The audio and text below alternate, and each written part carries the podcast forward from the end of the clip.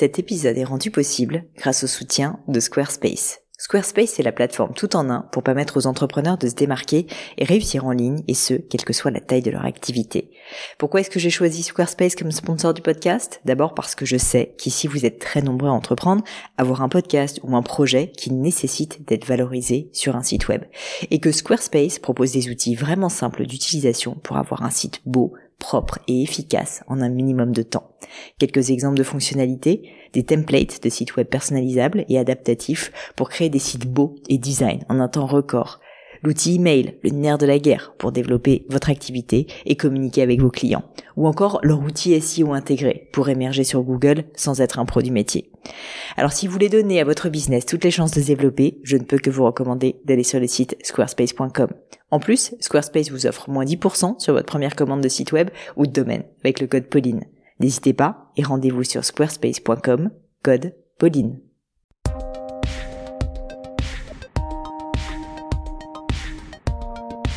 Hello, hello mes amis et bienvenue sur un nouvel épisode du Gratin. Avec le Gratin, je vous embarque toutes les semaines à la découverte de personnalités toutes plus exceptionnelles les unes que les autres. Des chercheurs, entrepreneurs, des athlètes, des scientifiques qui ont tous un point commun, être parmi les meilleurs au monde dans leur domaine. Et cette semaine, je ne vais pas déroger à la règle puisque j'ai l'immense honneur d'accueillir sur le Gratin Virginie Guyot.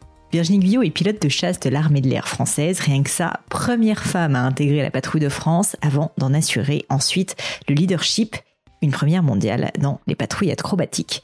Alors amateur de vitesse et de sensations fortes, cet épisode, je vous préviens, est fait pour vous. Avant que j'entre dans le descriptif de l'épisode, si vous souhaitez contacter Virginie, rendez-vous sur son site internet virginieguillot.com. Je vous mets tout ça dans le descriptif en tout cas, ou directement sur LinkedIn. Et puis sachez que Virginie est désormais conférencière professionnelle et pourra donc répondre via ses biais à toutes les demandes d'intervention en entreprise si ça vous tente. Car au-delà de l'expérience vécue dans un cockpit de Mirage, le vrai sujet qui passionne Virginie est le travail en équipe. Sur ce sujet, Virginie a multiplié les exemples et conseils issus du monde de l'armée et qui sont totalement applicables au monde de l'entreprise. Pour vous donner quelques exemples, comment réussir par exemple à susciter donc un esprit d'équipe, même face à des fortes personnalités la différence entre un grand leader et un leader médiocre, l'importance de l'écoute et de l'humilité, ou encore les techniques pour éviter les guerres de clochers au sein d'une même boîte. Vraiment passionnant et vraiment applicable à la vie de tout un chacun, qu'on soit dans l'armée ou pas. Au-delà de ça, on a naturellement parlé de ce qui avait suscité sa vocation de pilote, des difficiles années de formation, des premières émotions en vol, ou encore de la particularité d'un métier où finalement on joue sa vie quasiment à chaque instant. Une grande dame et un merveilleux moment passé en sa compagnie. Merci beaucoup Virginie pour ça. Mais je ne vous en dis pas plus et laisse place à ma conversation avec Virginie Guyot. Bonjour Virginie, bienvenue sur le gratin. Bonjour Pauline. Je suis ravie, ravie de t'accueillir. Euh, merci beaucoup d'avoir accepté de, me rencontrer. Euh, si ça te va, j'aimerais commencer par parler travail en équipe. Je sais que c'est un sujet qui te tient à cœur. Et si je me trompe pas, donc on va parler de tout ton parcours, euh, mais notamment donc tu as été à la tête de la patrouille de France. et la particularité quand on est pilote, si je comprends bien, surtout dans la patrouille, c'est que chaque pilote accepte finalement de mettre sa main euh, sa, pardon, sa vie dans la main des autres. Et donc le travail en équipe est assez fondamental. Il y a une notion de confiance euh, qui est assez démente. Et du coup, je voulais tout simplement en fait avoir euh, pour toi ta vision de qu'est-ce que c'est justement qu'un esprit d'équipe qui doit être assez particulier dans un secteur comme le tien. Oui, alors c'est vrai qu'à la Patrouille de France, c'est assez particulier euh, parce que comme tu dis, on remet vraiment nos vies entre les mains de nos coéquipiers et vice-versa, puisqu'on voit là, des vitesses qui ont jusqu'à facilement 700 km heure à 2-3 mètres les uns des autres, dans des vitesses, dans des positions assez exotiques et pas loin du, pas loin du sol. Donc, euh, bah, tout repose, euh, comme tu le disais, sur la confiance. Et, euh, et, je pense que la confiance est une valeur fondamentale en travail d'équipe. La confiance les uns envers les autres, bien sûr, à la Patrie France. D'ailleurs, je pense que c'est cette confiance mutuelle qui fait qu'on est capable de faire des figures qui paraissent presque impossibles à faire quand mmh. tu les griffonnes sur un morceau de papier au départ. Alors, bien sûr, il y a l'expertise des uns et des autres. Les compétences, c'est super important. C'est comme dans tous les métiers. Euh, mais au-delà des compétences, ce qui fera la différence et ce qui fera que 1 puissant, ça fait pas 2, mais ça fait 4 ou 5, c'est vraiment la confiance qu'on va réussir à construire euh, dans cette équipe. Et, ce qui est particulier à Patrouille de France, c'est que tout le monde ne le sait pas. Il y a, en fait, on vole à 8 huit pilotes. On a un neuvième pilote qui est le remplaçant, sauf le 14 juillet, on, on vole à neuf, mais le reste du temps, on est huit pilotes. Et euh, chaque année, euh, à la fin de la saison estivale, la saison des meetings aériens, alors cette année c'est particulier bien sûr avec le Covid, il y a beaucoup beaucoup de meetings qui ont été annulés malheureusement, mais à la fin de la saison au mois d'octobre, eh bien il y a trois pilotes qui quittent l'équipe et trois autres pilotes qui intègrent l'équipe, qu'on a sélectionné, enfin qui ont été sélectionnés au mois de janvier ou février. Et en plus, tous ceux qui restent dans l'équipe, les six qui restent, changent tous de place. Donc, Ah pour te dire, en fait, euh, tu restes pas plus d'un an dans ton poste et tu fais en moyenne trois ans, donc tu occupes trois postes. Voilà, si tu fais deux, trois ou quatre ans, bon bref. Et euh, du coup, je trouve que c'est encore plus intéressant parce que c'est pas ça qui est intéressant, ce turnover, évidemment, qui est qu'on peut imaginer qui est pas forcément rentable dans une entreprise, mais ce qui est intéressant, c'est que malgré ce turnover annuel, qui est un grand chamboulement pour l'équipe à chaque fois, ça remet en cause la hiérarchie. Le leader ça. change chaque année, tu vois. L'extérieur gauche change chaque année. Voilà, tout le monde grimpe petit à petit dans la hiérarchie de l'équipe. Et ben, je pense que c'est une équipe qui a réussi à trouver les leviers qui permettent justement bah, de, de créer la confiance assez rapidement et de créer un état d'esprit et de l'intelligence collective. Donc c'est euh, voilà, pour moi cette confiance, c'est finalement ça devient un objectif de tous les jours pour cette équipe parce qu'on sait que c'est là-dessus que repose euh, l'esprit d'équipe. C'est fou parce que justement, euh, une des questions moi qui me taraudait, euh, c'est je me disais, bah tu vois, pour construire la confiance, il faut forcément du temps. Pour moi, confiance égale temps. Exactement. Et là, ça change. Et en plus, les positions changent. Donc, du coup, comment est-ce que cette confiance se, se construit? Comment est-ce que vous arrivez à la, à la susciter quand vous avez ce, ce nouvel arrivant? Qui se joint à l'équipe alors que j'imagine vous êtes déjà extrêmement soudés Ouais, en fait, il y a beaucoup d'étapes, euh, mais euh, il y, a- il y a plein de choses qu'on utilise. Alors, on- je parle des pilotes, mais cette confiance, elle est bien sûr euh, avec tout le personnel de la Patrouille de France. Il y a à peu près 50 Bien ou sûr. 60 personnes à la Patrouille de France. hein. Il y a des secrétaires, il y a des, des, des mécaniciens, des agents d'opération, il y a beaucoup de monde. Alors, tout, le- tout le monde n'a pas le même turnover, bien sûr, que, que celui des pilotes, mais il y a, il y a voilà, comment ça se passe? Déjà, il y a la sélection des pilotes qui est très particulière. Ouais. Donc, il faut savoir que, bien sûr, qu'il y a des critères techniques de qualification en vol, de, de nombre d'heures de vol qui sont super importants et qui sont incontournables. Mais au-delà de ça, quand on va choisir, parce qu'on a ce luxe de choisir les gens que l'on va intégrer à l'équipe lorsqu'on est pilote à la patrouille de. France, voilà. Euh, eh bien, euh, on va se concentrer plutôt sur les qualités humaines, évidemment. Et donc, euh, les gens qui viennent euh, candidater à la patrouille de France ont passé une journée entière avec les pilotes, avec les mécaniciens, évidemment aussi, vont faire les deux vols d'entraînement quotidiens en place arrière, sans toucher. On va, on va pas, on va pas les tester euh, pour voir si ça volait avec la patrouille, parce que ce, ce serait pas possible, ce serait dan- dangereux. Mais il faut qu'ils voient, qu'ils prennent conscience déjà de, du défi technique que ça représente que d'être pilote à la patrouille de France, même si c'est pas que ça la patrouille de France. Et, euh, et du coup, euh, voilà, c'est toute une journée en fait de sélection qui vont nous permettre de les observer, de discuter, de, de voir euh, aussi comment ils se comportent, comme leur intérêt, euh, bien sûr, pour euh, pour la patrouille, pour euh, le travail, voilà, l'organisation du travail au sein de, de cette unité.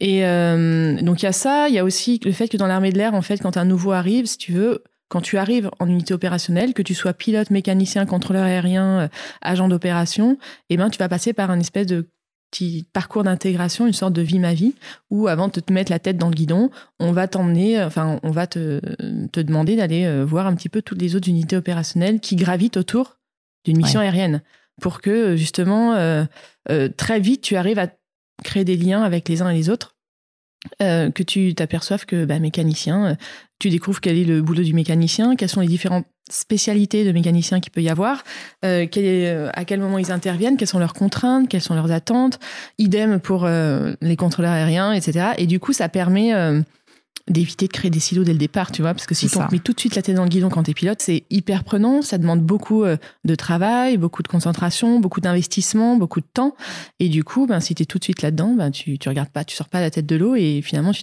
as l'impression qu'il y a que des pilotes dans la vie, en fait. Il y a que Alors grâce que à eux que la mission est a un rôle en plus sans lui, ça marche pas, évidemment. Bien Et ça, c'est important. Voilà. C'est drôle parce que finalement, je fais énormément de, de rapprochements avec le monde de l'entreprise. Là, finalement, vous faites passer des entretiens, mais c'est si dur, c'est si dur de réussir à un peu juger quelqu'un finalement euh, sur même une journée. Et donc, je sais pas si tu pourrais nous parler de ça, mais est-ce qu'il y a des critères, des éléments, des des signaux faibles euh, que tu arrives à déceler, que vous, avez mis en place, euh, sans évidemment, tu vois, ouvrir des choses confidentielles, mais comment est-ce que tu justement essayes de sentir cet humain? Parce que c'est ça le plus difficile, je trouve, et pour vous, c'est tellement fondamental. Alors, euh, alors il y a un entretien à la fin de la journée de sélection notamment où, euh, ben voilà, c'est c'est beaucoup. On va apprendre à connaître la personne, euh, comprendre ses motivations, comprendre sa façon de gérer, je dirais son rapport aux autres quand il part en opération, quand il est en escadron, euh, etc. Il faut savoir que généralement, euh, à la fin de la journée, il y a aussi un match de foot. Parce qu'à la patrouille de France, en fait, on fait quand même beaucoup de sport. Donc le matin, c'est beaucoup de muscu avant les vols pour préparer les organismes. Et puis le soir, c'est beaucoup de sport co. À la fois pour, euh, alors souvent du foot 9 fois sur 10, mais c'est souvent, enfin, c'est une sorte de sas de décompression aussi parce que les vols sont hyper éprouvants. Et, et, on a besoin vraiment de, voilà, de pouvoir se lâcher. Tu peux pas te lâcher en vol, tu peux pas tu peux pas tu peux pas te mettre en colère à la radio tu peux pas pleurer à la radio tu peux pas tu peux pas euh, voilà jeter l'éponge on va dire euh, quand tu es dans un match de foot. Après tu voilà au bout d'un moment tu es humain quand tu as, une dure journée que tu as eu des doutes que tu n'as pas réussi tes vols etc ben là tu peux parfois c'est là où tu peux d'ailleurs prendre la température de ton équipe. Mm. et c'est assez intéressant. Donc quand on a les les, candidats qui viennent jouer avec nous au foot aussi. Enfin, je trouve que le sport permet aussi de révéler euh, les personnalités des gens. Donc, euh, je trouve que ça, bonne, ça donne en tout cas euh, des bons indices. Et puis, il faut savoir aussi que il y a peu de pilotes de chasse en France, malgré tout. L'armée de l'air, il y a peu de gens qui, qui ont euh, tous les prérequis pour pouvoir candidater à la patrouille de France. Et euh, du coup, ces candidats qui viennent chaque année euh, passer les sélections sont jamais complètement inconnus au bataillon. et même si tous les pilotes de la patrouille de France ne les connaissent pas, il y en a jamais aucun qui est, complètement inconnu. Et, et, en plus, on a aussi euh, euh, tous euh, beaucoup de, relations dans les, dans les escadrons qui nous permettent vraiment de, de à la fin de prendre une décision, mm. des décisions et, de faire des choix qui sont vraiment en toute connaissance de cause. Et, et pour pas faire de choix difficiles, tu sais, on se, réunit quand même plusieurs soirées d'affilée pour pouvoir petit à petit ben, intégrer les trois, enfin choisir les, les trois personnes. Enfin, je dis on, je suis plus du tout dedans, mais voilà, juste, ça, ça, se passe généralement comme ça. Et parce que ce sont des choix importants, euh, ça a des conséquences pour la, la, carrière, la vie des gens que l'on va recruter. Donc, euh, mais c'est vrai que ces qualités humaines sont, sont, sont, essentielles et on est dans un corps de métier où on est quand même facilement à l'aise entre guillemets, suffisamment à l'aise euh, les uns avec les autres, où on a, on est tous passés par la même formation aussi, c'est quelque mmh. chose qui aide beaucoup. Donc on sait ce qu'ont enduré les personnes qui viennent là aussi. Et, euh, et, du coup, cette journée est vraiment mise à profit pour euh, se découvrir les uns les autres. Donc, euh, il n'y a pas de barrière, si tu veux, dès le départ, généralement. Et, ça permet humainement de, de, sentir effectivement les gens, de, de peut-être détecter certains signaux faibles ou, ou des signaux forts au contraire. Et ça, c'est je comprends. C'est assez efficace. Est-ce que tu as déjà eu le cas ou peut-être tu as déjà réfléchi à ce cas de figure de, du type de personnalité euh, qu'on peut imaginer à la Top Gun, euh, c'est-à-dire euh, brillant mais peut-être un peu tête brûlée, qui du coup est typiquement la genre de personne qui n'est pas très bon en travail en équipe, qui est peut-être bon leader et encore il faut y réfléchir. Et du coup, ce genre de personnalité, quand tu as quand même envie qu'il travaille en équipe, comment est-ce que toi, en tant que leader ou manager ou dirigeant, tu peux réussir justement à lui faire comprendre l'importance euh, de, de collaborer? Mhm. euh, Parce que très souvent, euh, ben, c'est pour ça que je trouvais que l'image du foot était aussi intéressante. Il mhm. faut se dire, bah voilà, que c'est l'équipe au total qui va aller dans, dans, dans pour le bien commun de, du projet. Et vous, c'est particulièrement le cas à la Patrouille de France, mais même, j'imagine, dans toutes les opérations que tu as pu faire dans l'armée de l'air. Ouais, alors c'est clair que euh, bah, justement cette image de Top Gun, c'est intéressant. J'en parle de temps en dans, mes conférences parce que typiquement, euh, nous, bah, c'est l'image qu'on a, mais je suis pas sûre que ça soit. Non, c'est pas la réalité, heureusement. Euh, mais, mais effectivement, c'est c'est l'image que nous a que nous a donné un petit peu ce, ce film. Typiquement, c'est ce type de personnalité, on va pas s'encombrer avec ça à la patrouille de France parce que euh, c'est pas bon. À la patrouille, enfin la patrouille de France, c'est une patrouille en fait, c'est une équipe et euh, nous, on ne fait que passer en tant que mécanicien, en tant que pilote. Et euh, le but, c'est de faire briller la patrouille, donc l'armée de l'air, donc les armées françaises, donc l'industrie aéronautique française et donc la France quand on va à l'étranger.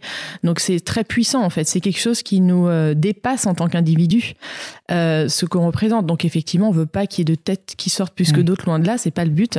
Euh, ça reste un poste prestigieux, mais plutôt, euh, moi je pense ça comme un honneur finalement quand on est à la patrouille de France de, de pouvoir servir euh, cette, cette, cause. Et effectivement, celui qui est un peu trop égocentré, euh, arrogant, qui n'hésite pas à écraser les autres pour avancer, ça marche pas. Donc on va pas s'encombrer avec ce, ce, type de personnalité à la patrouille de France. On a besoin de, de, personnes qui vont être capables à un moment donné de mettre leur ego de côté quand ils auront compris que c'est dans l'intérêt de l'équipe ou dans l'intérêt de la mission. Ça c'est super important. ce qui veut pas dire qu'il faut pas avoir d'ego. Un ego c'est super important, mais mais, euh, mais là, voilà, ce que l'on recherche, c'est quelqu'un qui a envie de, de mettre toute son, son énergie, euh, euh, son expertise au service de l'équipe, au service de la mission. Après, ça ne veut pas dire qu'il n'y a pas des personnalités comme ça dans les escadrons de chasse. Bien entendu, il, y en a. On, a. on a un outil qui est super, enfin, qui fait notre force, je pense, dans, dans l'armée de l'air. C'est cette capacité à, à débriefer tout le temps. Et quand on débriefe les gens, alors c'est carrément euh, une culture hein, chez nous, le, cette culture du feedback et du débrief. Mais ça, c'est ça serait tellement bien de l'implémenter dans le monde d'entreprise. Ouais, Et tu peux nous raconter, c'est quoi en fait exactement un débrief? Ça consiste en quoi? Bah alors, tout simplement, déjà, euh, ça, ça, part du fait que euh, quand tu es pilote euh, et que tu commences les vols et l'instruction en vol, évidemment, c'est pas gratuit. Donc, tu voles, tu briefes déjà avant de voler, tu prépares même avant de briefer. Un vol, c'est pas juste ce qui se passe entre le, le décollage et l'atterrissage, c'est la préparation, le briefing, le vol en lui-même, et puis le débrief. Le vol, il se termine à la fin du débriefing. Et on n'aurait pas idée de repartir sur un autre vol sans avoir débriefé le vol d'avant. Pourquoi? Parce que finalement, ce débriefing va servir à préparer et à améliorer dans la préparation des vols suivants. Donc euh, c'est une évidence. Et, euh, et le but, c'est de tirer d'enseignement de chaque vol, donc de te remettre en question, de remettre en question ta performance, mais aussi ton comportement. Parce que quand tu es jeune élève pilote, on va te... En fait, il y a des... Alors, ça se fait à l'oral, hein, bien sûr, ce débriefing. C'est structuré, tout comme un briefing, pour que tu passes pas deux heures à chaque fois, que tu n'inventes pas la poudre. Et surtout, après ce débriefing euh, oral, bah, ton instructeur, il va remplir ta fiche, effectivement, où tu as différents critères de débriefing. Et tu as à la fois les critères purement techniques, de pilotage, de euh, ça peut être euh, voilà la tenue des éléments, le sens du relatif, la division d'attention, ce genre de choses. comme il y a également tout un pavé de, de critères comportementaux, qui sont, que sont la confiance en soi, euh, la capacité de travail, euh, l'esprit d'équipe, la prise d'initiative, ce genre de choses, tu vois. Et du coup, depuis que tu es tout petit, entre guillemets, on t'apprend à recevoir finalement ces critiques qui sont pas toujours négatives, mais qui le sont quand même parfois euh, pas mal, ça dépend de, de, de, phase de progression et de comment ça se passe, mais euh, il y a aussi du positif évidemment. Euh, mais on, on t'apprend finalement à te, à te remettre en question systématiquement, à évoluer, etc. Donc si tu veux, des personnalités comme tu décrivais à la Top Gun, même s'il y en a, euh, c'est jamais, euh, c'est jamais excessif euh, parce que on est dans un système que je trouve extrêmement euh, vertueux et qui permet un peu de, de casser entre guillemets ce côté trop égocentré et trop euh, voilà je suis le meilleur du monde. Je dis pas que ça n'existe pas. Il y a toujours des gens un peu comme ça mais c'est quand même très rare et c'est pas du tout la majorité. Ah bah et moi j'ai j'ai été très surprise en arrivant en escadron opérationnel. Je suis arrivée en 2002, moi, sur Mirage F1. Et euh, j'étais très surprise par cet état d'esprit parce que je, je, je redoutais justement euh, ce que j'imaginais un peu à la Top Gun, qui a existé un petit peu quand même, faut pas se voiler la face, euh, il y, a, y, a, plusieurs décennies, mais c'est plus du tout notre façon de travailler dans l'armée de l'air. Et ça, ça et, voilà, et puis ça vient de notre recherche de la maîtrise des risques, tu vois, et de lutter contre... Bien sûr. Et au niveau du débrief, justement, en fait, le débrief, il est purement euh, top-down, si je puis dire, c'est-à-dire que c'est ton instructeur qui te débriefe, ou en fait, on commence par demander à l'élève pilote de lui-même euh, faire un, tu vois, une évaluation de son propre travail. Alors, ça dépend beaucoup de ta phase de progression, mais euh, les deux sont possibles, effectivement. Euh, et puis, euh, en fait, quand tu es pied de chasse, tu apprends vite à voler en patrouille. Et donc aussi à être leader d'une patrouille de deux avec ton instructeur qui est en numéro 2. Donc là, comme c'est toi le leader, ben, tu vas briefer, tu vas débriefer. Et ensuite, le leader va te débriefer ta façon de briefer, de voler, de, tu vois, de, de, et de débriefer, etc. Donc en fait, ça dépend vraiment de ta phase de progression. Et, mais même si tu es jeune pilote, euh, un débriefing commence toujours par la sécurité un briefing termine toujours par la sécurité, mais le débriefing commence toujours par la sécurité. Et quand on parle de sécurité, tout le monde a la parole. Et ça commence euh, à la patrouille de France, tu commences par faire parler ton numéro 2, ton 3, ton 4, ton 8, et c'est le leader qui termine.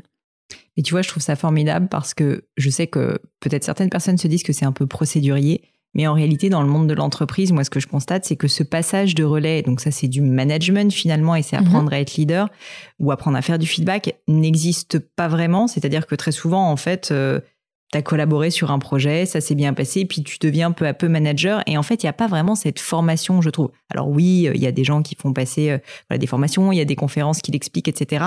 Mais en fait, cette culture vraiment intrinsèque au monde de l'entreprise, ça doit exister dans certaines entreprises, mais c'est rarissime. C'est rarissime. Et c'est tellement dommage parce que c'est dur. et là, si vous, vous êtes, entre guillemets, obligé de le faire pendant des années, c'est que ça prend du temps, quoi. Exactement. Et c'est ce que j'allais dire. Ça se met pas en place du jour au lendemain, mais, mais tout est possible. Et, et je pense que c'est, euh, si c'est fait avec bienveillance et sans jugement, parce que c'est aussi la clé pour que les gens soient suffisamment en confiance pour être capables de parler et de parler de leurs erreurs notamment. Et si euh, bah, tout le monde joue le jeu et qu'il y a de l'exemplarité à tous les niveaux, euh, c'est tellement vertueux, c'est tellement et, et, et, nous ça part au départ d'un besoin de maîtriser les risques, et de descendre, de diminuer notre taux d'attrition, etc. Et on s'est rendu compte que sur en termes de performance, c'est c'est que ça augmente la performance. Tellement efficace. Ouais. Passionnant. Je voulais te parler, euh, mais c'est corollaire de leadership, euh, mhm. parce que bah, du coup, euh, en tant que pilote, forcément, tu as un rôle de leader, et puis surtout, donc quand tu es au sein de la patrouille de France, même si c'est particulier parce que ça change, le leadership change, il y a à un moment donné une personne qui est leader. En fait, déjà une question un peu générale, je sais pas si tu peux y répondre, mais je sais que c'est un sujet que tu abordes dans tes conférences, c'est pour toi, c'est quoi un grand leader? Et peut-être pour t'aider aussi dans la réponse, c'est comment est-ce qu'on pourrait le différencier d'un leader médiocre parce que beaucoup de gens, je pense, se voient comme des leaders, mais la réalité, c'est que être un bon leader ou un grand leader, c'est autre chose, c'est très difficile. Et dans tout ce que tu me dis, cette bienveillance, ce respect, ce travail collaboratif, en fait, c'est pas forcément l'image d'épinal qu'on a du leader, mm. mais je la trouve euh, personnellement euh, très intéressante. Et donc, je voulais avoir ton point de vue sur ce sujet. Ouais, la question est difficile, je trouve, parce que euh, déjà, ta manager, ta leader, c'est deux choses qui sont, je pense, différentes. Quand tu es manager, c'est mieux d'avoir du leadership, mais t'es pas forcément le seul leader du groupe et pas toujours à toutes les phases. Et, et je pense que le leadership, c'est une une qualité qu'il faudrait développer à tous les niveaux. Euh, mais malgré tout, euh, les, les, Et je pense aussi que le leadership, c'est quelque chose de très personnel. Donc, il n'y a pas de modèle idéal de leader, je pense. Simplement, ma vision et, ce que je me suis dit euh, quand j'ai accédé à des postes de responsabilité où il fallait emmener des gens. le leader, c'est pas un, enfin le leadership. Quand on te confie un leadership, c'est pas un pouvoir en fait, c'est plus une responsabilité, une énorme responsabilité qu'autre chose. Et quand tu le vis comme ça déjà, je trouve que c'est, euh, ben, t'as dit déjà beaucoup de choses. Et être responsable, c'est euh, ben, être responsable de faire grandir les gens qui sont autour de toi. C'est être responsable de réussir à les fédérer autour de ton projet, de ta vision. Et euh, voilà. Et, pour arriver à faire ça, à assumer cette responsabilité du mieux possible, ben, pour moi, il y a des valeurs qui sont essentielles, comme inspirer confiance, faire confiance évidemment, considérer les gens, les écouter et s'intéresser à eux. Pour moi, c'est super important en fait. Et ça, ça, passe, ça passe par quoi en fait concrètement? Enfin, tu vois, parce que je, je, je, je, suis complètement en phase, évidemment, mais je me dis, euh, le leader, euh, enfin, ou le manager même, n'a pas forcément, se dit qu'il n'a pas forcément le temps. Et du coup, je pense qu'au contraire, c'est un temps qui est très important à prendre. Mais ce que je veux dire, c'est est-ce que tu aurais des idées d'action ou toi-même, dans ta carrière, par quoi ça passait? Est-ce que ça passait par euh, bah, juste, tu prends un café avec telle ou telle personne? Mais bien aussi bête que ça. Et oui, de t'inquiéter, d'aller, enfin, sans se forcer, évidemment, mais quand, tu, quand, tu, quand tu te mets à la place des gens, c'est. Euh, et, euh, quand tu te mets à la, place des gens et dans leur métier, euh, je pense à un mécanicien qui a passé toute la nuit à réparer un avion, bah, la moindre des choses le lendemain, c'est d'aller lui demander comment ça s'est passé, à quelle heure il s'est couché, est-ce qu'il n'y a pas eu de, complications? Enfin, tu vois, c'est rien, hein, ça prend, ça te prend pas dix minutes, hein, mais tu, voilà, et, ça touche les gens. En fait, tu te rends compte que et, du coup, ça les motive parce qu'ils voient que ce qu'ils ont fait, c'est pas juste, oui, ils ont fait leur boulot. Finalement, ils ont fait que leur boulot, mais en fait euh, voilà, il, voit que c'est pris en considération et que et qu'il y a une reconnaissance exactement. Et ça prend pas euh, non plus euh, 10 000 ans quoi à chaque fois. T'as pas toujours le temps de le faire effectivement, mais mais euh, mais c'est vraiment important euh, bah de, de, bien euh, conscientiser le fait qu'autour de toi, c'est des gens, que as, euh, des personnalités, des gens qui ont des métiers différents, avec des contraintes différentes, et qu'il faut bien être conscient de tout ça. mais prendre un café, c'est super important. Nous, on a un bar hein, dans les escadrons, toujours. Dans les hangars de mécaniciens, il y a des, il y y a des bars. Alors, bien sûr, il n'y a pas d'alcool, c'est interdit. même si parfois, si tu bois une bière, bien sûr pas avant de voler, mais ça peut arriver le vendredi soir, etc. Mais, mais c'est tellement important de pour moi, c'est presque un passage obligé pour nous parce que encore une fois, après la journée qui est très centré sur euh, la performance de l'équipe, les résultats, euh, etc. Et eh bien euh, là, on peut un peu se, se, se détendre, parler pro ou pas pro d'ailleurs. Il y a parfois beaucoup de, de, problèmes professionnels qui se résolvent comme ça parce qu'on est allé discuter le soir avec les gens ou qu'on est allé prendre un café le matin. Qu'on, et, et, et, ça peut être extra pro effectivement aussi. Mais, mais voilà, il y a, c'est, une vie d'équipe en fait à mener aussi. Il n'y a pas seulement la vie de l'équipe. Oui, c'est pas juste on fait un point de management, euh, on descend la, la tout doux et. Oui, non, non, pas du tout, exactement, hein, exactement. Et puis le, feedback, c'est jamais et, et, ce, ça peut être une sorte de débriefing au bar aussi, tu vois, sans, sans que ce soit pour le coup structuré, mais mais une sorte de voilà de d'échange sur euh, un problème qu'il y a eu euh, en début de semaine ou hier ou que sais-je et, et il va y avoir un dialogue permanent en fait c'est ça qui est important et à l'inverse, euh, et ensuite j'aimerais parler du reste évidemment de ton parcours, mais à l'inverse, ma dernière question, c'est si tu vois des erreurs particulièrement fréquentes en management, en leadership, en, esprit d'équipe, enfin tout le sujet de toute mhm. façon dont on parle depuis le début, c'est comment créer une équipe, quoi, et comment faire collaborer les équipes. Quelque chose que, qui te saute aux yeux, euh, que tu vois fréquemment et sur lequel tu, tu dirais qu'il faut euh, parfois tirer la sonnette d'alarme et comment faire pour que ça évolue. Oui. Eh bien, et la question c'est quoi alors? Bah, Comment faire? Ouais, pour que ça change Quelles sont les erreurs et comment faire pour que ça change? Euh, En fait, je pense que chaque situation est différente, donc il n'y a pas de réponse euh, toute faite. Mais moi, j'ai déjà eu ce, ce, genre de choses euh, dans mon équipe, et donc déjà c'est bien d'en prendre conscience qu'il y a un truc qui va pas. Et euh, après. Euh, voilà, je, pense que chaque situation est, très différente. moi, j'ai eu un, petit souci de ce genre, je pense, à un moment donné. J'en ai pris conscience. j'ai regardé comment ça évoluait. Et après, c'était, euh, c'est sûr que c'était mon devoir de leader d'aller voir la personne pour lui dire faut arrêter de faire comme ça, c'est pas comme ça que j'entends euh, la façon de, de, se parler, de communiquer entre nous, etc. Mmh. Et en même temps, euh, avant de faire ça, je me suis dit, bah voilà, cette personne que j'ai envie d'aller voir, que j'apprécie énormément, mais il y a un truc qui me plaît pas, j'ai peut-être pas moi la, la, la, plus grande légitimité pour aller le voir par rapport à ça. Pourquoi? Parce que c'est quelqu'un qui a plus d'expérience que mm. moi, qui a fait, euh, même si je suis son, son, son, son, chef entre guillemets, son leader, j'ai envie que ce soit quelqu'un qui soit plus expérimenté que lui, euh, qui ait plus d'ancienneté que lui aussi dans la patrouille de France, qui aille le voir pour lui dire quelque chose. Et, et, du coup, c'est ce que j'ai voulu faire. Donc, j'ai partagé avec la personne la plus ancienne euh, que j'estimais euh, plus légitime pour aller le voir et qui avait aussi euh, qui avait aussi conscience de, de, du petit souci qu'on avait qui n'était pas du tout un gros souci mais qui était un petit souci qui pourrait euh, à terme devenir euh, euh compliqué en termes de sécurité. Et il a accepté d'aller le voir et donc ça allait mieux. Donc super. Et puis finalement c'est revenu. Et donc là je me suis dit bah maintenant j'ai essayé ce que je pensais être la, la méthode douce entre guillemets. Je vais pas faire. Maintenant c'est mon boulot de leader d'y aller et, euh, et, donc c'est moi qui suis allée le voir tout simplement. Et on, a, on voilà en, lui expliquant ma façon de voir les choses tout simplement. Et, après ça a changé les choses voilà. Donc ça s'est plus fait par le dialogue.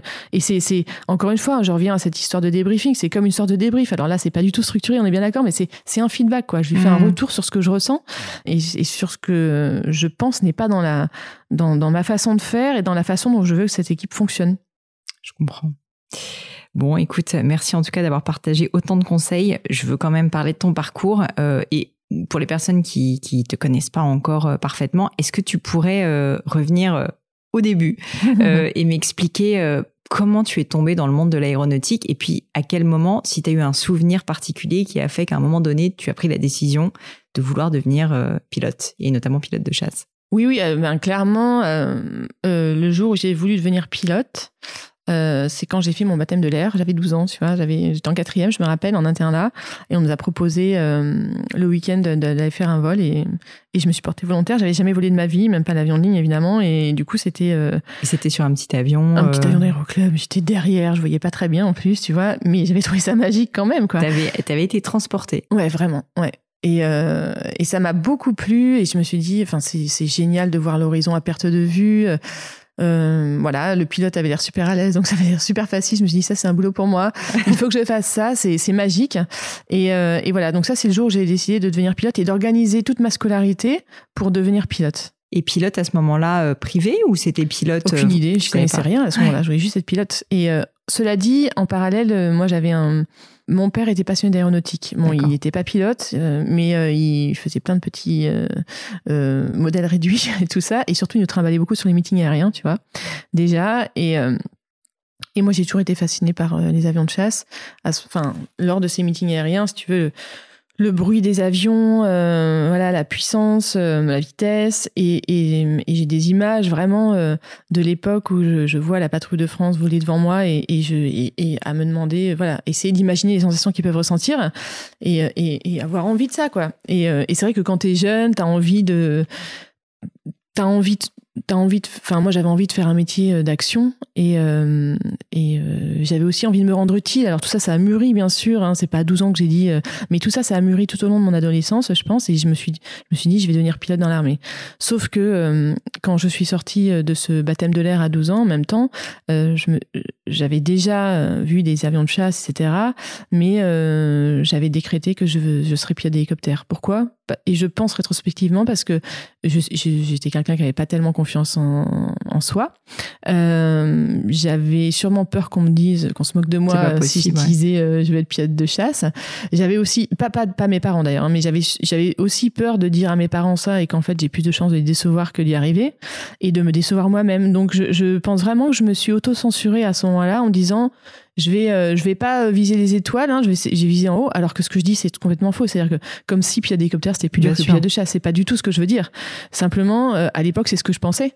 Ça volait moins vite donc je me pensais que c'était plus facile et, euh, et du coup, je me suis dit, ben voilà, je vais, je vais être pilote d'hélicoptère. Donc, j'ai organisé euh, toute ma scolarité pour devenir pilote d'hélicoptère dans l'armée Et donc, qu'est-ce que tu veux dire organiser toute ta scolarité? Eh ben, je me suis, euh, je me suis renseignée pour savoir ce qu'il fallait faire pour devenir pilote dans l'armée. Donc, je suis allée dans un centre d'information. très bonne en maths?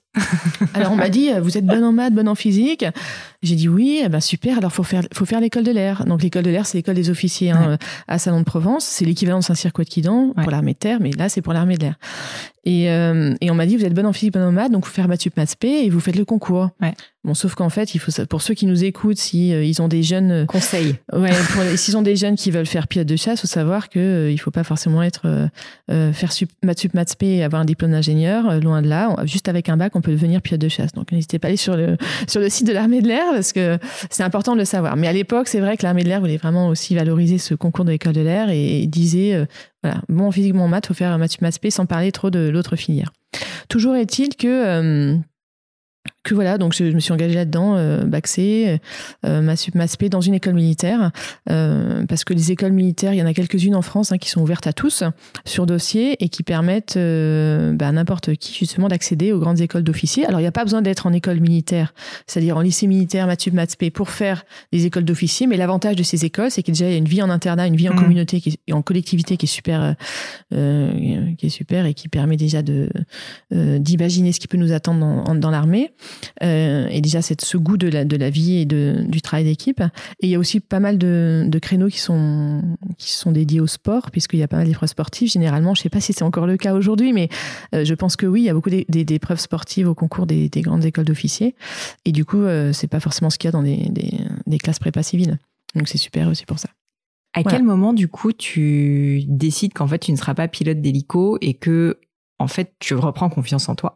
Pour devenir pilote de chasse. Est-ce que ça a été une main tendue aussi ou quelqu'un t'a dit euh, non mais en fait euh, tu es tout à fait capable d'être pilote de chasse? Comment ça s'est passé? En fait c'est le destin qui a décidé pour moi parce que euh, quand j'étais en maths P, on nous a envoyés dans un hôpital militaire pour faire l'examen médical d'admission, c'est-à-dire voir si déjà médicalement on était apte à être pilote dans l'armée de l'air. Et donc, ça, ça a duré, je crois, quasiment une journée hein, où tu es vraiment examiné sur toutes les coutures.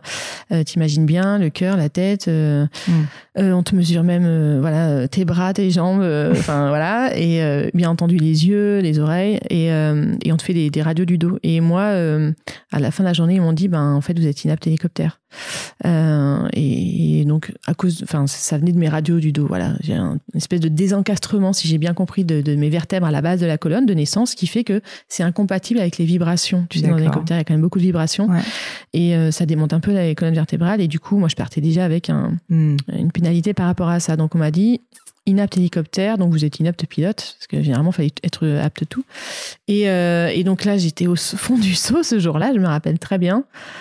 Et tout s'écroulait en fait. Parce Ah bah, que tout c'est ce que j'avais, ouais, c'était affreux. Tout ce que j'avais réalisé depuis autant d'années, ben, c'était plus possible.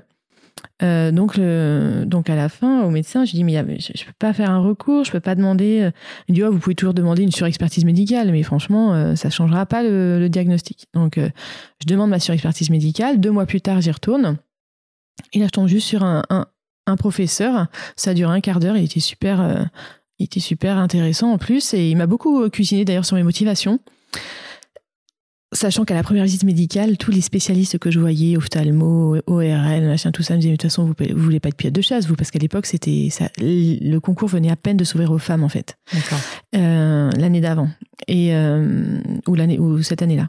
Et donc, euh, voilà, moi, j'étais dans mes petits souliers, je dis non, non, bien sûr, parce que je voulais surtout pas devoir m'expliquer sur quoi que ce soit ou euh, afficher une ambition et qui leur paraîtrait, euh, voilà, pas, pas, pas, pas bien positionnée, j'en sais rien. Et du coup, j'avais dit non, c'est bon, je veux juste pied d'hélicoptère.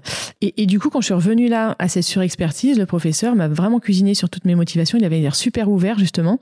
C'était quelqu'un qui bossait aussi à la Cité des Étoiles à Moscou avec les astronautes, etc. Il m'a dit, ouais, pliez-vous en deux. Et puis il m'a dit, oh, c'est bon, vous avez le dos suffisamment musclé. Alors je suis désolée, vous êtes inapte hélicoptère, mais vous êtes suffisamment musclé pour euh, supporter une éjection. Donc je vous mets apte chasse. Et donc, euh, au fond, de- enfin, au, au lieu d'être au fond du saut, si tu veux, parce que j'étais inapte hélicoptère, j'étais euh, Tout en fait, j'étais super heureuse. chasse. Et je me, et je me, et je, je- j'ai, j'ai pris conscience que ce que je voulais vraiment faire au fond de moi, bah, c'était ça. Mais j'osais pas y aller. J'osais pas essayer. Et voilà. Et du coup, ben, j'ai redoublé ma, ma maths spé parce que j'ai pas eu le concours la première année. Et, euh, et la, la deuxième année, ben, j'ai eu le concours et j'ai intégré l'école de l'air. Alors là, il y avait des quotas à l'époque puisque c'était les premières années où le concours était. C'était la deuxième année, je crois, où le concours était ouvert aux femmes. Et il y avait qu'une seule place pour les femmes. Et une de mes copines était major du concours et on était quatre filles à être prises et avec que elle qui avait cette place de euh, potentiel euh, potentiellement élève pilote. Et tous les gars qui étaient classés derrière moi ils étaient euh, et qui étaient aptes pouvaient être élèves pilote et pas moi Mhm. et ni j'avais une autre copine dans le même cas que moi. Donc j'ai quand même intégré l'école de l'air parce que j'étais super heureuse d'avoir le concours et, et d'aller à l'école. Et puis pendant les premières les premiers mois de formation militaire D'autres écoles d'ingénieurs m'appelaient parce que j'avais passé plein de concours, bien sûr, de peur de pas l'avoir. Et, euh, et là, je me suis posé la question de savoir si je continuais dans l'armée de l'air euh, en tant qu'officier des bases, ce que je voulais pas euh, forcément être ou pas. Et donc, je suis allée voir mon, mon chef de l'époque et je lui ai parlé de, de mon de mon cas de conscience et il m'a dit non mais ces quotas sont sont injustes. Donc, euh, visiblement, euh, j'ai des informations comme quoi ça va être euh, arrêté l'année prochaine et toi et ta copine, vous pourrez sûrement faire une demande de changement de corps. Et c'est ce qu'on a fait l'année suivante et on est passé dans corps des, des pilotes. Comme quoi, il faut Voilà. s'accrocher. hein. Ouais, voilà, un petit peu. Euh, on va pas parler de tout ce que tu as fait dans le cadre de l'armée parce que il y, a- tellement de choses. euh, évidemment, ça serait pas possible. Mais je voulais te demander si tu as un conseil justement euh, pour euh, pour cette idée de persévérance et, de mental, parce que on sait que les études pour devenir élève pilote de chasse et ensuite pilote de chasse sont extrêmement difficiles physiquement et mentalement parce que très exigeantes. Est-ce que tu aurais un conseil ou peut-être un souvenir de du discours intérieur que tu avais à l'époque quand tu as eu des moments où tu t'es dit j'en ai marre, c'est trop dur, je vais jamais y arriver, ou que tu as eu un débrief et qu'on t'a dit euh, c'est nul, j'imagine que ça a dû arriver. Comment est-ce que tu fais pour t'accrocher, te dire non mais en fait euh, je vais redoubler d'efforts, je vais signer, parce que finalement c'est complètement applicable à Mm. n'importe quel autre euh, Mm. sujet, même moins difficile. Ouais, alors moi, euh, alors c'est clair que abandonner, euh, c'est pas, c'est pas une option en fait, tu vois, dans, dans l'idée, parce que c'est c'est un concours, c'est un, pas un concours, c'est une, euh, je veux dire, T'as un- jamais pensé abandonner? Non, je crois pas, non. Non, parce que, en fait, c'est. euh, Quelqu'un va le faire pour toi, tu vois. Quand tu seras plus au niveau, on te dira, là, tu laisses Mhm. tomber, tu tu passes en conseil, de. Je sais plus comment ça s'appelle d'ailleurs, euh, le conseil professionnel ou je sais plus quoi, et là, on te réoriente vers un autre métier, donc tu vas pas abandonner de toi-même. Euh, donc, euh, effectivement, non, j'ai- jamais pensé à abandonner, j'ai déjà été découragée à plusieurs reprises, évidemment. Là, je pense que la force du groupe, elle est super importante parce que moi, c'est ce que je suis venue chercher dans l'armée de l'air, c'est aussi euh, le travail d'équipe. Moi, j'adore travailler en équipe. Euh, C'est vraiment mon truc. J'ai- J'aime bien être entourée de personnes euh, parce que je, tout simplement parce que que je, me sens grandir au contact des autres et que toute seule, je sens que je ne suis pas capable de réaliser des grandes choses forcément. Donc j'ai besoin des autres. Et, euh, et dans ces moments-là, en fait, c'est là où tu as l'esprit promo qui revient. C'est-à-dire que moi, j'ai évolué pendant 4, 3, 4 ans à l'école d'air avec une promo, euh, une promotion. On était 80, on était, on que 4 filles, mais euh, on avait un super esprit promo. Et, et quand tu évolues comme ça d'école en école de pilotage dans l'armée de l'air, et eh ben, tu es avec certaines personnes de ta promo. Et, et quand certains vont mal et que d'autres vont mieux, ben voilà, on est là pour se réconforter, pour se donner des petits tuyaux et, et s'aider justement à passer les difficultés.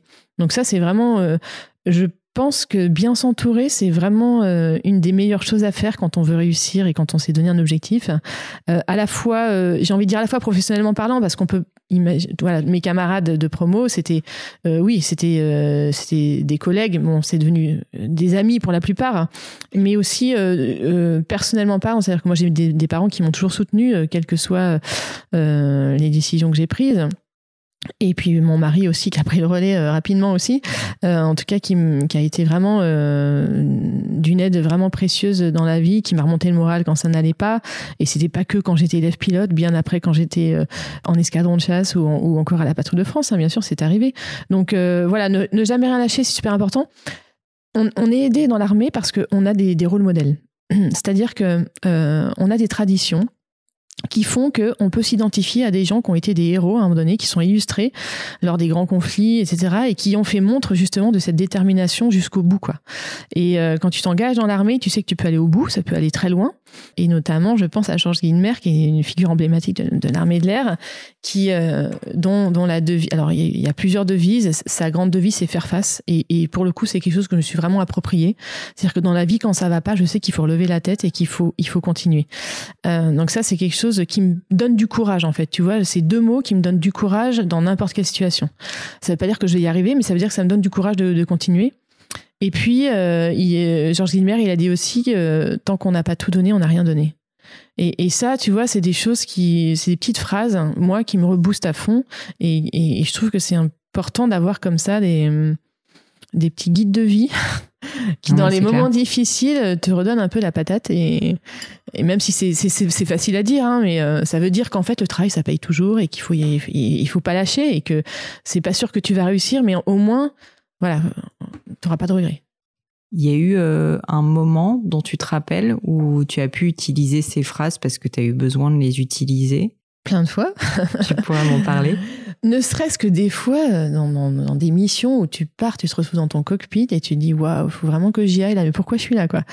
Et, en plus, j'ai des gens dans les ailes. Donc, euh, et, là, euh, bah là, tu te dis faire face et tu te dis maintenant, je me concentre, je sais faire. j'ai appris, je me suis entraînée. ok.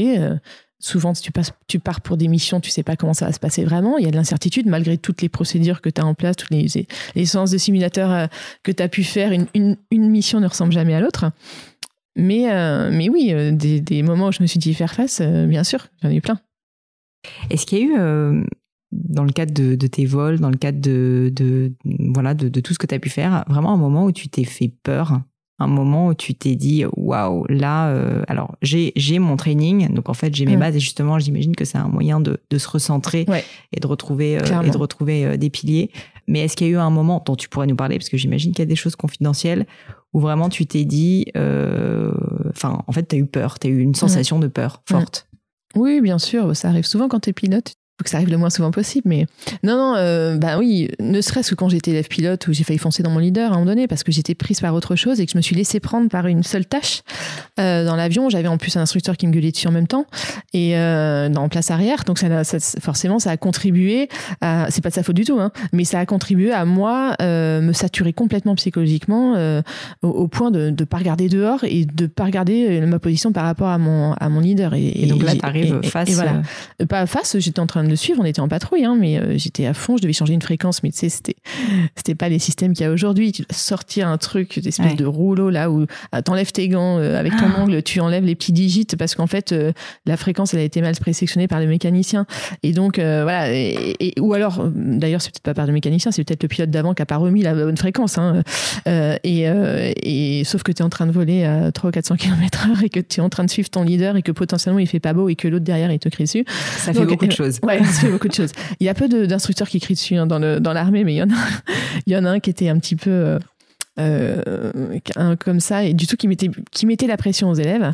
Heureusement qu'ils n'étaient pas tous comme ça, mais c'était aussi bien parce que c'était une autre façon de faire et, ça permettait de voir comment tu pouvais résister aussi par rapport à ça. Donc voilà, c'est un petit exemple. Il y en a eu plein d'autres. J'ai malheureusement eu euh, un de mes équipiers qui s'est craché quand j'étais à, la patrouille de France, heureusement s'en est sorti, mais c'est un moment où j'ai eu extrêmement peur. Et c'est pas juste un moment parce que même quand on s'est reposé euh, à Salon, euh, je savais pas s'il était encore vivant.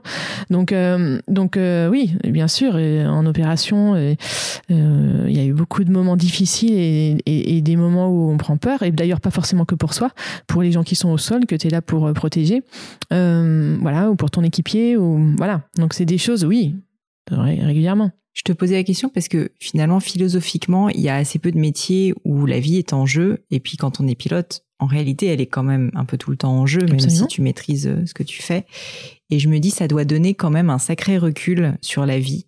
Je sais pas euh, si tu as déjà réfléchi, mais finalement, le fait que ton métier soit aussi lié à une éventualité de mort, c'est quelque chose quand même qui est assez euh, fou quand on y mm. pense. Mm. Est-ce que c'est quelque chose, euh, c'est quelque chose euh, auquel tu penses? Est-ce que, ce que je veux dire, ça t'a permis d'en tirer des enseignements?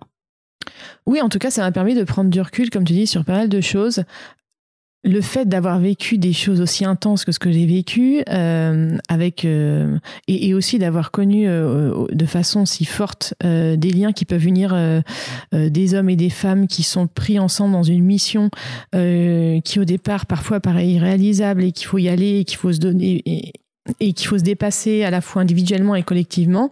Je trouve que c'est des, des, des, choses qui te permettent de mieux te connaître toi-même. Et, et en fait, à travers tous, tous ces événements que j'ai pu vivre dans ma carrière, euh, à la fois euh, oui opérationnelle et à la patrouille de France, mais aussi la formation euh, dans l'armée d'air est hyper riche par rapport à ça. C'est que et dans les armées en général, dans ces métiers opérationnels, c'est que elle est extrêmement riche. On, tu vois, tu, tu, fais des stages de survie, tu fais même physiquement, on va te mettre dans une centrifugeuse, on va te mettre dans un caisson hypobar pour voir comment tu réagis quand si ton avion il a pu, il est plus pressurisé, etc. Et, et, et, et, du coup, euh, tu manges pas pendant trois jours, il faut quand même y aller. Enfin, tu vois, il y a, y a, plein de choses. On, on, fait beaucoup, beaucoup de choses dès le début d'ailleurs, dès, que tu arrives à 20 ans euh, en école d'officier. Euh, et même en termes de leadership, où on te met dans des positions de leadership parfois qui sont pas forcément évidentes, mais pour que tu apprennes euh, petit à petit. Et du coup, tu apprends énormément sur toi-même. Moi, les 15 premières années de ma carrière ont été extrêmement riches, à la fois sur le plan professionnel et purement technique parce que euh, par rapport à mon métier de chasse, mais surtout sur le plan personnel où euh, on m'a poussé dans le retranchement plus d'une fois et tout ça, ça m'a vraiment permis de prendre beaucoup de recul euh, sur la vie en général. Euh, ce qui m'empêche pas de stresser à mort quand mon fils, enfin, mes enfants sont grands maintenant, mais quand ils sont petits et qu'ils font leur premier pas et qu'ils courent euh, et alors qu'ils vont se vautrer, forcément, ça, je suis, voilà, j'ai toujours pas réussi à me débarrasser de ça. C'est sûr que quand l'affect est, est, en jeu, c'est compliqué. Pas de laisser faire en fait et de dire, bah vas-y, fais tes, mmh, fais tes armes. Voilà, fais tes armes et puis et, et, puis casse-toi la figure et puis tu verras bien quoi. J'ai toujours un peu un peu de mal avec ça, mais malgré tout, c'est, c'est, voilà. En tout cas, c'est sûr que ça me fait prendre un certain recul sur la vie, pas, pas stresser pour n'importe quoi. Mais néanmoins, euh, euh, ça n'empêche que dès que je fais un truc où je sors de ma zone de confort, euh, ça n'empêche que, bien sûr, que, que je suis un peu sous pression, et c'est tant mieux. Ce serait tellement fade sinon, tu vois ce que je veux dire. Donc, dans la vie, il n'y a pas besoin d'être pilote de chasse pour se mettre la pression mmh. et pour, pour se dépasser et, et, de vivre des choses comme moi j'ai pu vivre. Mais on, on, peut très facilement avoir la pression. Après, il faut arriver à prendre du recul euh, et à se faire accompagner si c'est compliqué de gérer euh, tout ça, quoi, bien sûr. Mm, mm. Une autre question que je voulais te poser, c'était par rapport euh, au fait que ce, type de métier, c'est quand même des métiers vraiment vocation plus qu'un métier, un métier, on va dire, où tu vois, tu t'arrives au mm. bureau à 8 heures et tu repars à, 17, 18 heures. Parce que là, en fait, c'est toute ta vie. Et donc, je sais que tu es marié, que tu as des enfants. Je peux imaginer qu'à l'époque où en plus tu étais sur le terrain, donc je sais que tu as été dans, dans Afghanistan, je crois, etc ça c'est des moments où bah, la vie personnelle euh, je peux imaginer qu'elle est quand même euh, un petit peu euh, un petit peu en dessous de la vie professionnelle. Et je voulais te demander si tu avais essayé de cultiver quelques grands principes quelques grands principes de ok euh, j'ai quelques soupapes qui sont pour mmh. moi qui restent des moments où c'est pas de la vie pro. Parce que même si toi c'est complètement extrême comme exemple il y a plein de personnes qui travaillent énormément. Je pense à des entrepreneurs des dirigeants d'entreprise ou même euh, évidemment euh, des managers des salariés qui travaillent beaucoup. Et en fait cet équilibre et je dis pas ça du tout parce que tu es une femme je pense que c'est le même sujet pour les hommes et pour les femmes. Mais au final se dire comment est-ce que j'arrive à ériger quelques grands principes pour quand même conserver un minimum de vie personnelle, parce que d'équilibre, parce que sinon en fait, euh, bah, juste ma vie professionnelle va partir en vrille aussi. exactement. Bah, je pense que ce qui est, c'est, moi j'estime en tout cas, c'est ce que je pense, c'est qu'on peut pas être à 200% indéfiniment, et que euh, il y a des moments où euh, on va privilégier peut-être sa vie pro ou un objectif professionnel, mais ça peut pas durer de façon indéterminée, même si Clairement, le parcours pour devenir pilote de chasse, etc., c'est super long, c'est plusieurs années, effectivement, où tout tourne autour de ça. Mais moi, ce qui m'a euh, permis toujours de garder cet équilibre, clairement, c'est mon mari qui m'a permis de pas euh, bah, de pas sombrer dans euh, mon unique passion aéronautique. Et mon équilibre, c'est ma famille. Après, chacun met son, son curseur là où il veut. Mais, mais mon mari a été d'une grande aide pour ça. Et toi, si c'est pas indiscret, vous étiez marié à l'époque où tu étais sur le terrain? Ah oui, oui, on s'est mariés euh, il y a 20 ans. Euh, ça fera 20 ans en 2021, ouais. Donc, euh, je me suis mariée, j'étais à l'école de chasse, tu vois. Donc, j'étais c'était deux ans avant que j'arrive, ou un an avant que j'arrive. Il savait ce qu'il attendait, quoi. Oui, oui, il savait bien, oui. et puis, il savait déjà que si un jour j'avais l'opportunité, j'irais à la patrouille de France. Parce que c'était un, c'était un rêve aussi. Et, et donc, euh, ça, il, savait qu'à la patrouille de France, pour le coup, la vie de famille, c'est encore pire. Parce que, mais bon, ça dure pas non plus euh, dix ans, tu vois. Donc, euh, c'est largement gérable. Euh, à partir du moment où tout le monde est d'accord pour, pour que tu fasses ces sacrifices, parce que tu les fais pas tout seul finalement. Donc, moi, en tout cas, mon, mon équilibre, c'est à la fois la pratique du sport qui est super importante, mais ça, c'est une éducation qu'on a euh, dans l'armée et puis moi aussi euh, dans ma famille. Donc le sport c'est juste euh, essentiel pour moi pour pour prendre du recul, pour se vider l'esprit aussi. Donc la partie du sport est super importante. Et puis et puis si même si j'ai pas passé toujours beaucoup beaucoup de temps. Je pense surtout à mon aîné que j'ai eu quand j'étais encore sur Mirage F1 et avant la patrouille de France. les temps que je, passais avec lui, pour moi, c'est fait que ce soit vraiment, vraiment qualitatif. Et, et je me suis toujours dit pour peut-être pour ne pas culpabiliser que euh, c'était aussi important que mes enfants voient que je m'éclatais dans ce que je faisais et que je, m'épanouissais aussi et que ça me donnait aussi euh, cet équilibre.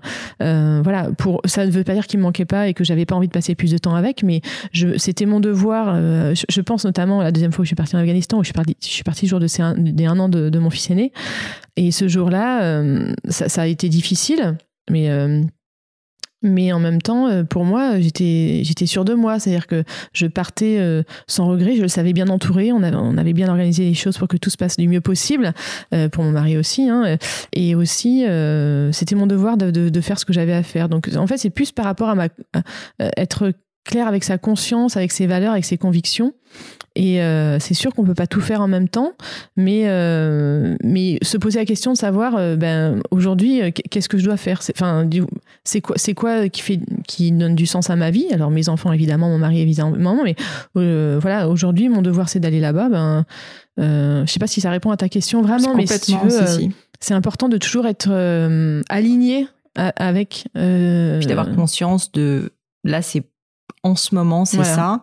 Et plus tard, ça pourra être mm. autre chose, quoi. Mm. Exactement. Écoute, je te remercie. Euh, je pense que ça aidera beaucoup de personnes autour de nous. Euh, je termine toujours le podcast par euh, ce que j'appelle le crible du gratin, où c'est des questions un petit peu plus rapides. Enfin, d'ailleurs, t'es pas obligé de répondre rapidement, mais mm-hmm. mais c'est des questions qui sont un petit peu plus, enfin, standard, on va dire. Et, et, la première que je pose souvent, c'est est-ce qu'il y a eu un moment d'échec ou une erreur que tu as vécu, mm-hmm. évidemment avec douleur, et, et surtout quels sont les enseignements que tu en as tirés? Est-ce que tu pourrais nous partager ça? Alors des échecs, j'en ai eu quelques-uns, euh, mais il y en a un qui m'a vraiment marqué. C'était tout au début en fait euh, de mon parcours. Euh, c'est-à-dire que moi, je suis rentrée dans l'armée de l'air pour être pilote, mais sans savoir si j'avais les capacité finalement pour devenir pilote. Alors, tu passes à travers des petites sélections, enfin des petites sélections, des sélections, tu passes devant un psy, tu as des, des, une batterie de tests psy, de psy, psy d'ailleurs, tu as des tests psychotechniques aussi, tu as, plein de trucs et euh, on te donne à peu près le résultat, mais ça veut pas dire que tu feras un bon pilote, etc. Donc tu sais pas trop. Et, euh, et puis en plus, quand tu arrives à l'école de l'air, tu as déjà 2-3 euh, ans d'académique, tu vois, de pouvoir le diplôme d'ingénieur avant d'être dans les écoles de pilotage.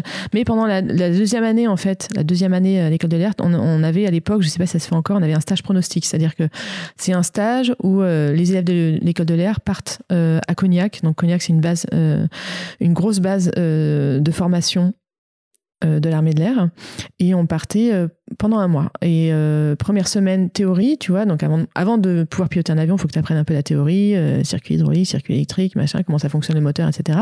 Les pannes, voilà, un peu de simulateur. Et puis dans la foulée, des vols en biplace, enfin avec un instructeur. Et normalement, à la fin du stage, tu es lâché. Après, je sais plus, 7, 8 vols, tu, tu es censé être lâché.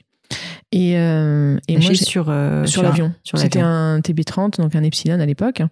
Et euh, donc un avion hélice. Et, et, euh, et moi, j'étais une des rares de ma promo à pas être lâchée, en fait.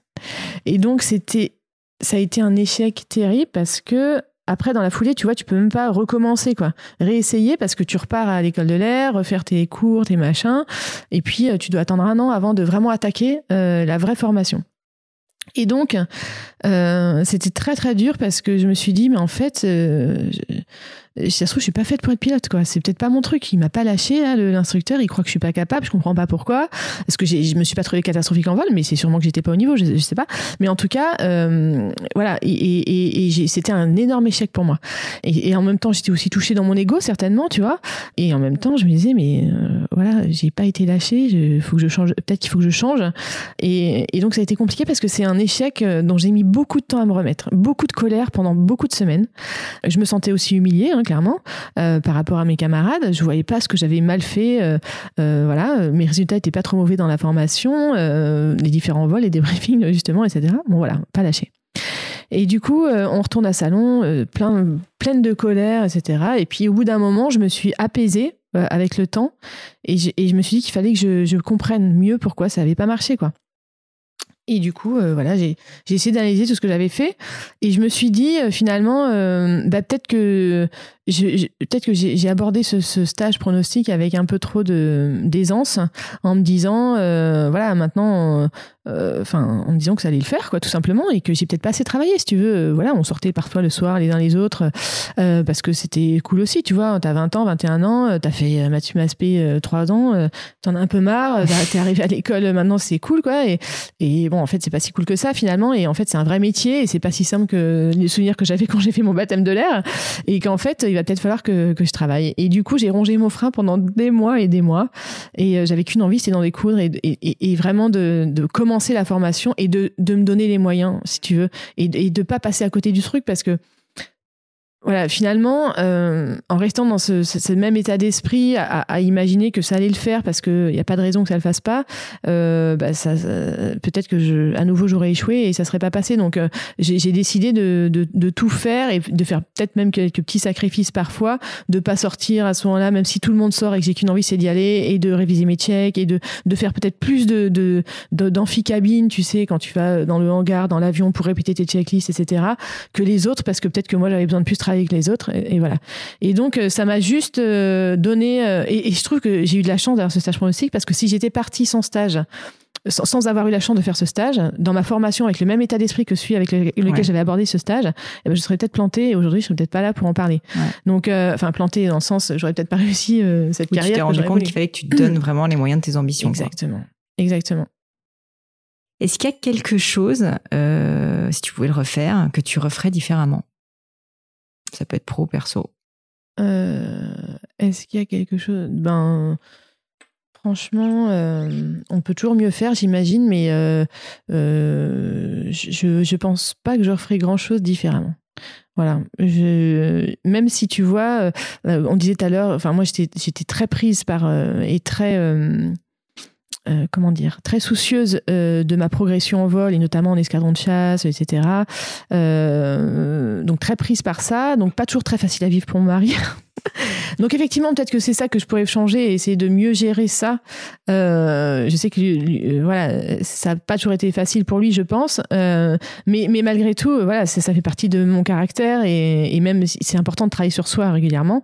Mais voilà, de, de façon générale, je changerais pas grand-chose parce que parce que je, pense justement avoir peut-être choisi les bonnes personnes aussi pour pour m'aider, être allé pour m'entourer en tout cas et avoir eu la chance chance. J'ai eu surtout beaucoup de chance d'avoir un super soutien familial, personnel et aussi voilà des super parrains, coach professionnel. Donc j'ai pas grand chose en fait. il me semble je, referai la même chose certainement. Euh, euh, et, tu vois, du coup, sûrement les mêmes bêtises aussi, parce que c'est ça qui m'a permis euh, ensuite de rebondir derrière. C'est ça qu'on apprend. Mm. Je sais que tu aimes bien les maximes. Est-ce qu'il y en a une qui te plaît particulièrement, ou peut-être tout simplement des mots de sagesse que tu aimerais partager avec l'audience? Euh, non, mais c'est vrai qu'on a déjà parlé de pas mal de choses, et notamment Georges Guilmer, moi, qui, est toujours quelqu'un qui m'a beaucoup inspiré. Mais euh, non, mais écoute, ce, qu'on vient de dire, je trouve que c'est pas mal, et c'est ce que je dis souvent aux jeunes que je rencontre, c'est ce, c'est ne jamais rien lâcher et se donner moyen de, y arriver. Donc, se donner les moyens d'y arriver, pour moi, c'est essentiel, parce que euh, même si à la fin tu réussis pas, parce que c'est ça suffit pas parfois de, donner, de donner les moyens d'arriver. On peut avoir un échec, et ben au moins t'as pas de regret derrière. Mmh. Et, ce que tu as fait, si tu t'es vraiment donné les moyens, tu as forcément appris quelque chose, et ça va pas ça va forcément t'aider pour la suite ou pour l'autre voie que tu auras choisi ou je sais pas, mais en tout cas ne rien regretter. La vie est trop courte et il faut rien regretter. Oui, puis tu repars à zéro du coup pour la fois d'après. Tu repars de ce que tu as déjà appris. Mmh. Euh, est-ce qu'il y a quelque chose en, lequel tu crois, mais qui est assez controversé? Une croyance, une, euh, une philosophie? C'est une question un peu bizarre, mais s'il n'y en a pas, euh, il n'y en a pas. Hein. Mais c'est parfois assez intéressant. non. Je, tu vois, ça ne vient pas. J'ai pas, j'ai pas l'idée là-dessus. pas de souci. et enfin, ma dernière question que j'aime bien poser parce que je lis beaucoup. Est-ce qu'il y a un ou plusieurs livres qui t'ont particulièrement marqué?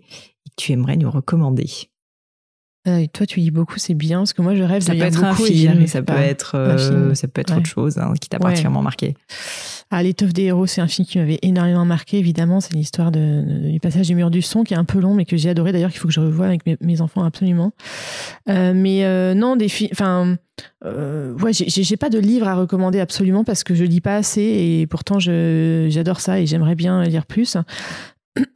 Euh, moi, il y a un livre quand j'étais jeune euh, qui m'a beaucoup euh, motivé, c'était Les sorcières de la nuit. C'était un, livre qui raconte l'histoire de ces femmes pilotes russes. Ouais, elles ont été, elles sont peu connues, mais en fait, les Allemands les appelaient les sorcières de la nuit parce que bah, c'est des bombardements de nuit. Elles étaient hyper efficaces.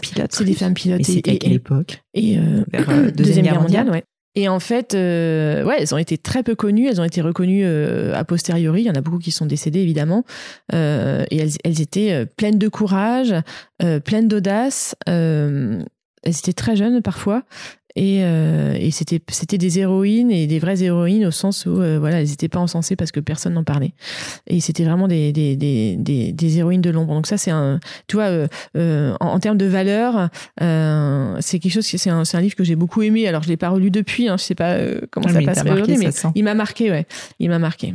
Et, et là j'ai commencé un livre aussi que je trouve assez intéressant.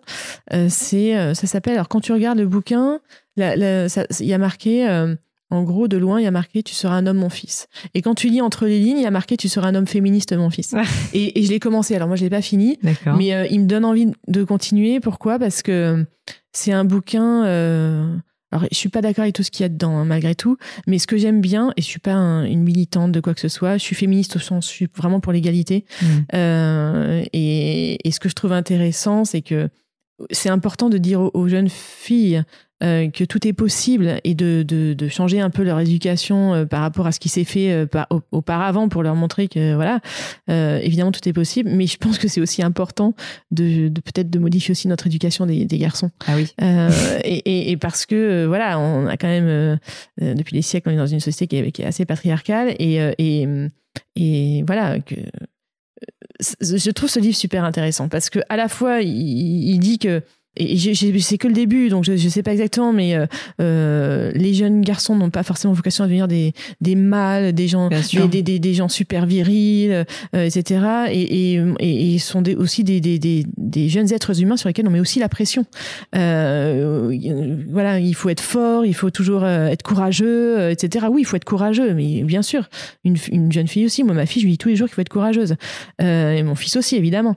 Mais voilà, je trouve que c'est assez intéressant parce que ça vous les sur beaucoup de elle a beaucoup de références en plus. Euh, je sais plus comment elle s'appelle. Je crois que c'est Aurélie Blanc qu'elle s'appelle. Je regarderai. Euh, encore une fois, il y a, y a, y a des, des, choses parfois où je trouve que c'est un petit peu, peut-être parfois un tout petit peu caricaturé, mais il y, a beaucoup de, références qui sont intéressantes.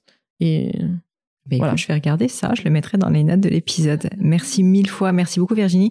Euh, si on veut te, te, retrouver sur le monde merveilleux des réseaux sociaux, du web, où est-ce qu'on peut le faire pour te contacter, te faire un petit euh, coucou? Alors moi, je suis surtout présente sur LinkedIn mhm. et, euh, et puis j'ai un site internet qui s'appelle tout simplement www.virginieguillot.com. Voilà. Et aujourd'hui, on n'en a pas du tout parlé, mais donc ton métier, c'est plus d'être dans l'armée de l'air, c'est maintenant de faire des conférences que tu animes sur les thématiques du leadership de l'esprit d'équipe, etc. pour des entreprises. Et là, typiquement, si euh, certains euh, certains managers, dirigeants d'entreprise, euh, dirigeants RH, etc. souhaitent te contacter, ça se passe sur LinkedIn et sur le sur le site, c'est ça? Oui, exactement. Ouais, sur les deux, sans problème. Ouais, ouais. Super. Bah, merci mille fois. Merci beaucoup, Pauline.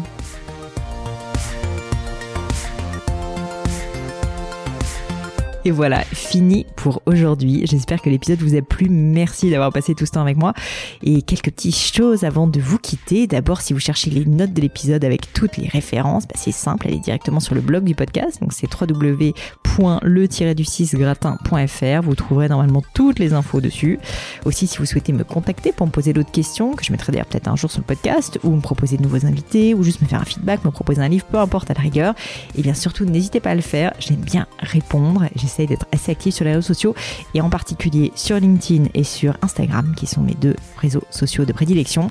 Donc sous le pseudo Pauline Legno, tout attaché, c'est très simple. Dernière chose, un truc qui compte énormément pour moi, et je sais que c'est pénible à faire, mais vraiment ça compte, c'est si vous me laissez une note 5 étoiles, ou que vous parlez du podcast autour de vous, ou que vous mettez un avis. Et la note 5 étoiles, c'est en particulier sur Apple Podcast, sur iTunes. Pourquoi? Bah, Parce que c'est là qu'il plus d'écoute, et avoir des notes, en fait, permet de donner plus de visibilité au podcast. Donc vraiment, vraiment, n'hésitez pas. Et si on est si nombreux aujourd'hui à écouter le gratin, euh, à faire partie de cette communauté, bah, c'est grâce à vous, et justement à toutes ces c'est plus de 3000, 4000 personnes qui ont à chaque fois pris le temps de mettre des notes. Donc ça m'aide beaucoup et merci à eux. Comme à chaque fois, vraiment un grand, grand merci de m'avoir écouté jusqu'ici. J'espère que l'épisode vous a plu et je vous dis à très bientôt.